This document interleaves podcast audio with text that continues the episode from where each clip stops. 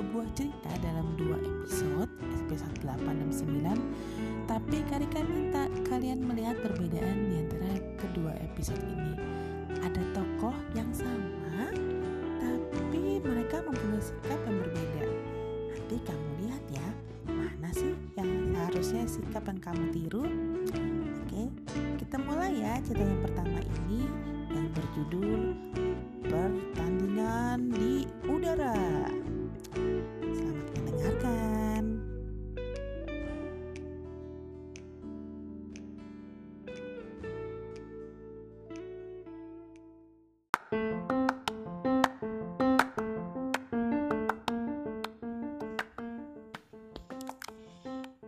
Hutan akan diadakan pertandingan lacrosse antara kelompok binatang dan kelompok burung.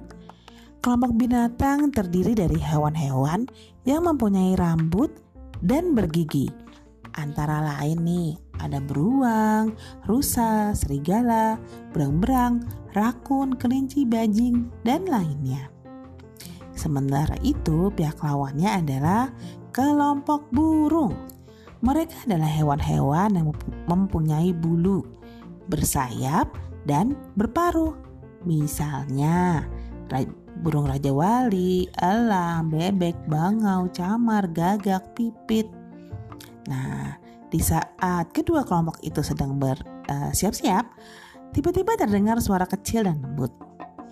Bagian aku di mana? Semua hewan berhenti bicara dan melihat pada makhluk kecil misterius itu. Kelompok binatang lalu berkata, "Moho, kamu tidak masuk ke dalam kelompok kami karena kamu itu bersayap." Sementara kelompok burung juga berkata, "Hmm, kamu tidak masuk ke dalam kelompok kami karena kamu bergigi." Burung hantu yang bertindak sebagai wasit berkata dengan suara keras, "Tidak ada seekor hewan pun yang tidak ikut bermain." Ya, ya, ya, ya. Semua hewan setuju. Mereka lalu membuat raket kecil untuk makhluk kecil misterius ini. Nah, sementara itu, hewan itu dimasukkan ke dalam kelompok binatang. Hewan kecil misterius itu pun naik ke punggung berang-berang supaya ia mendapat sudut pandang yang lebih baik. Kemudian pertandingan dimulai. Ah, ketika bola dilempar, wah, mulai nih. Uh, semua hewan berada, yang berambut berada di sisi utara dengan beruang dan rusa di bagian depan diikuti oleh serigala, berang-berang, rakun, kelinci dan tupai. Semua hewan yang bersayap ada di sisi selatan dengan Raja Wali dan elang di bagian depan, diikuti oleh bebek, bangau, camar, gagak, dan pipit.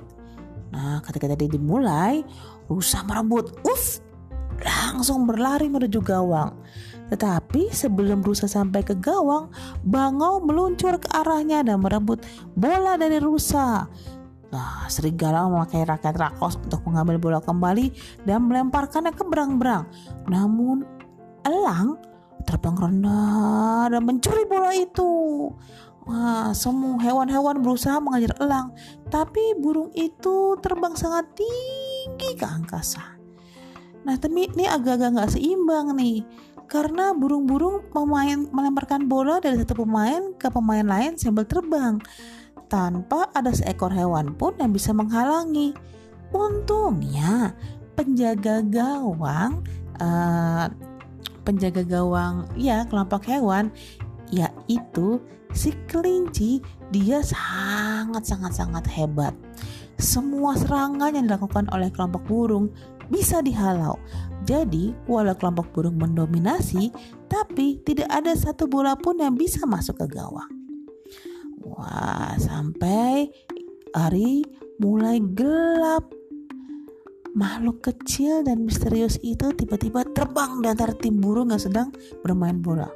Dia dengan sangat cepat, dia langsung merebut bola dari tim burung dan terbang ke arah gawang selatan menjauhi tim burung.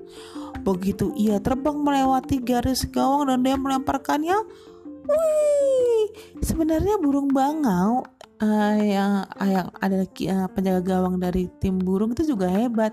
Tapi karena sudah gelap dia tidak bisa melihat dengan jelas. Ketika uh, ada serangan itu dia hanya bisa kira-kira dan aduh ternyata bulunya masuk dan gol. Semua hewan bersorak-sorai. Wah, siapa itu? Kami menang, kami menang teriak kelompok hewan. Lalu makhluk kecil dan misterius itu kembali dan hewan-hewan bertanya, Sebenarnya kamu itu siapa sih? Namaku Kelalawar, jawab si makhluk kecil misterius itu. Kelalawar, kamu adalah pemain terbaik dan terkecil, kata hewan-hewan. Kamu harus mendapat hadiah khusus. Kelalawar mendapat hadiah, yaitu mulai saat itu dan selamanya ia dapat tidur sepanjang siang hari. Kemudian pada malam hari, sementara hewan-hewan yang lain tidur, ia dapat menangkap dan memakan semua serangga yang keluar di malam hari. Nah, kelelawar menyandang sebagai pemain lakros terbaik dan terkecil dari semua hewan.